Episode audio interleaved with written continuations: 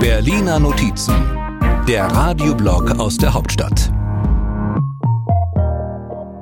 Wir alle wollen doch mobil bleiben. Das scheint in den nächsten Tagen sogar mit der Bahn zu klappen. Neue Streiks sind ja erstmal abgewendet. Doch der Verkehrsminister setzt aufs Auto, aufs E-Auto. Ich finde es also sehr attraktiv, quasi zu Hause laden zu können und immer ein, wenn ich morgens losfahre, immer ein vollgeladenes Fahrzeug zu haben. Volker Wissing, der FDP-Minister, mit seinem Motto Freiheit ist ein voller Tank. Das ist natürlich für diejenigen, die einen, eine eigene Wallbox haben, eine eigene äh, Lademöglichkeit zu Hause haben, sehr, sehr attraktiv, weil man die Zeit eben an der Tankstelle äh, die kann man sich dann zukünftig sparen. Wissings Ministerium fördert daher die eigene Ladestation und verpackt das mit jeder Menge Emotionen. Zu Hause aufzutanken sei ein Ladeerlebnis, heißt es in der Pressemitteilung. Wohlgemerkt vor allem für Menschen mit Eigenheim, die sich ein E-Auto erlauben können. Der klassische FDP-Wähler eben, möchte man meinen.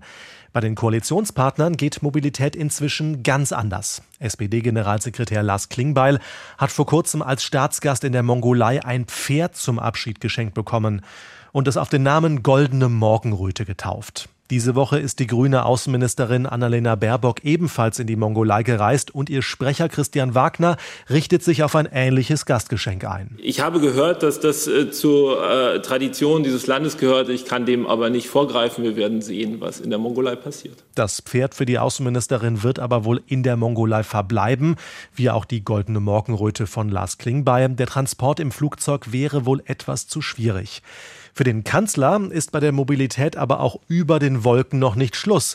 Er war diese Woche bei Sandra Maischberger zum TV-Interview und hat erklärt, dass manche Leute das Kanzleramt für ein Büro in anderen Galaxien halten. Wissen Sie, dass es Menschen gibt, die denken, dass Sie mir durch den Knopf im Ohr Befehle geben? Ich weiß, dass es so ist, dass es Leute das gibt, die das denken. Auch die glauben sogar in Wahrheit ganz andere Mächte irgendwie aus dem All. Der Kanzler quasi als Marsmännchen mit langen Pendelwegen zur deutschen Politik auf dem Boden. Aber er ist ja der Erfinder des Deutschland-Tempos, das auch für die Mobilität gilt.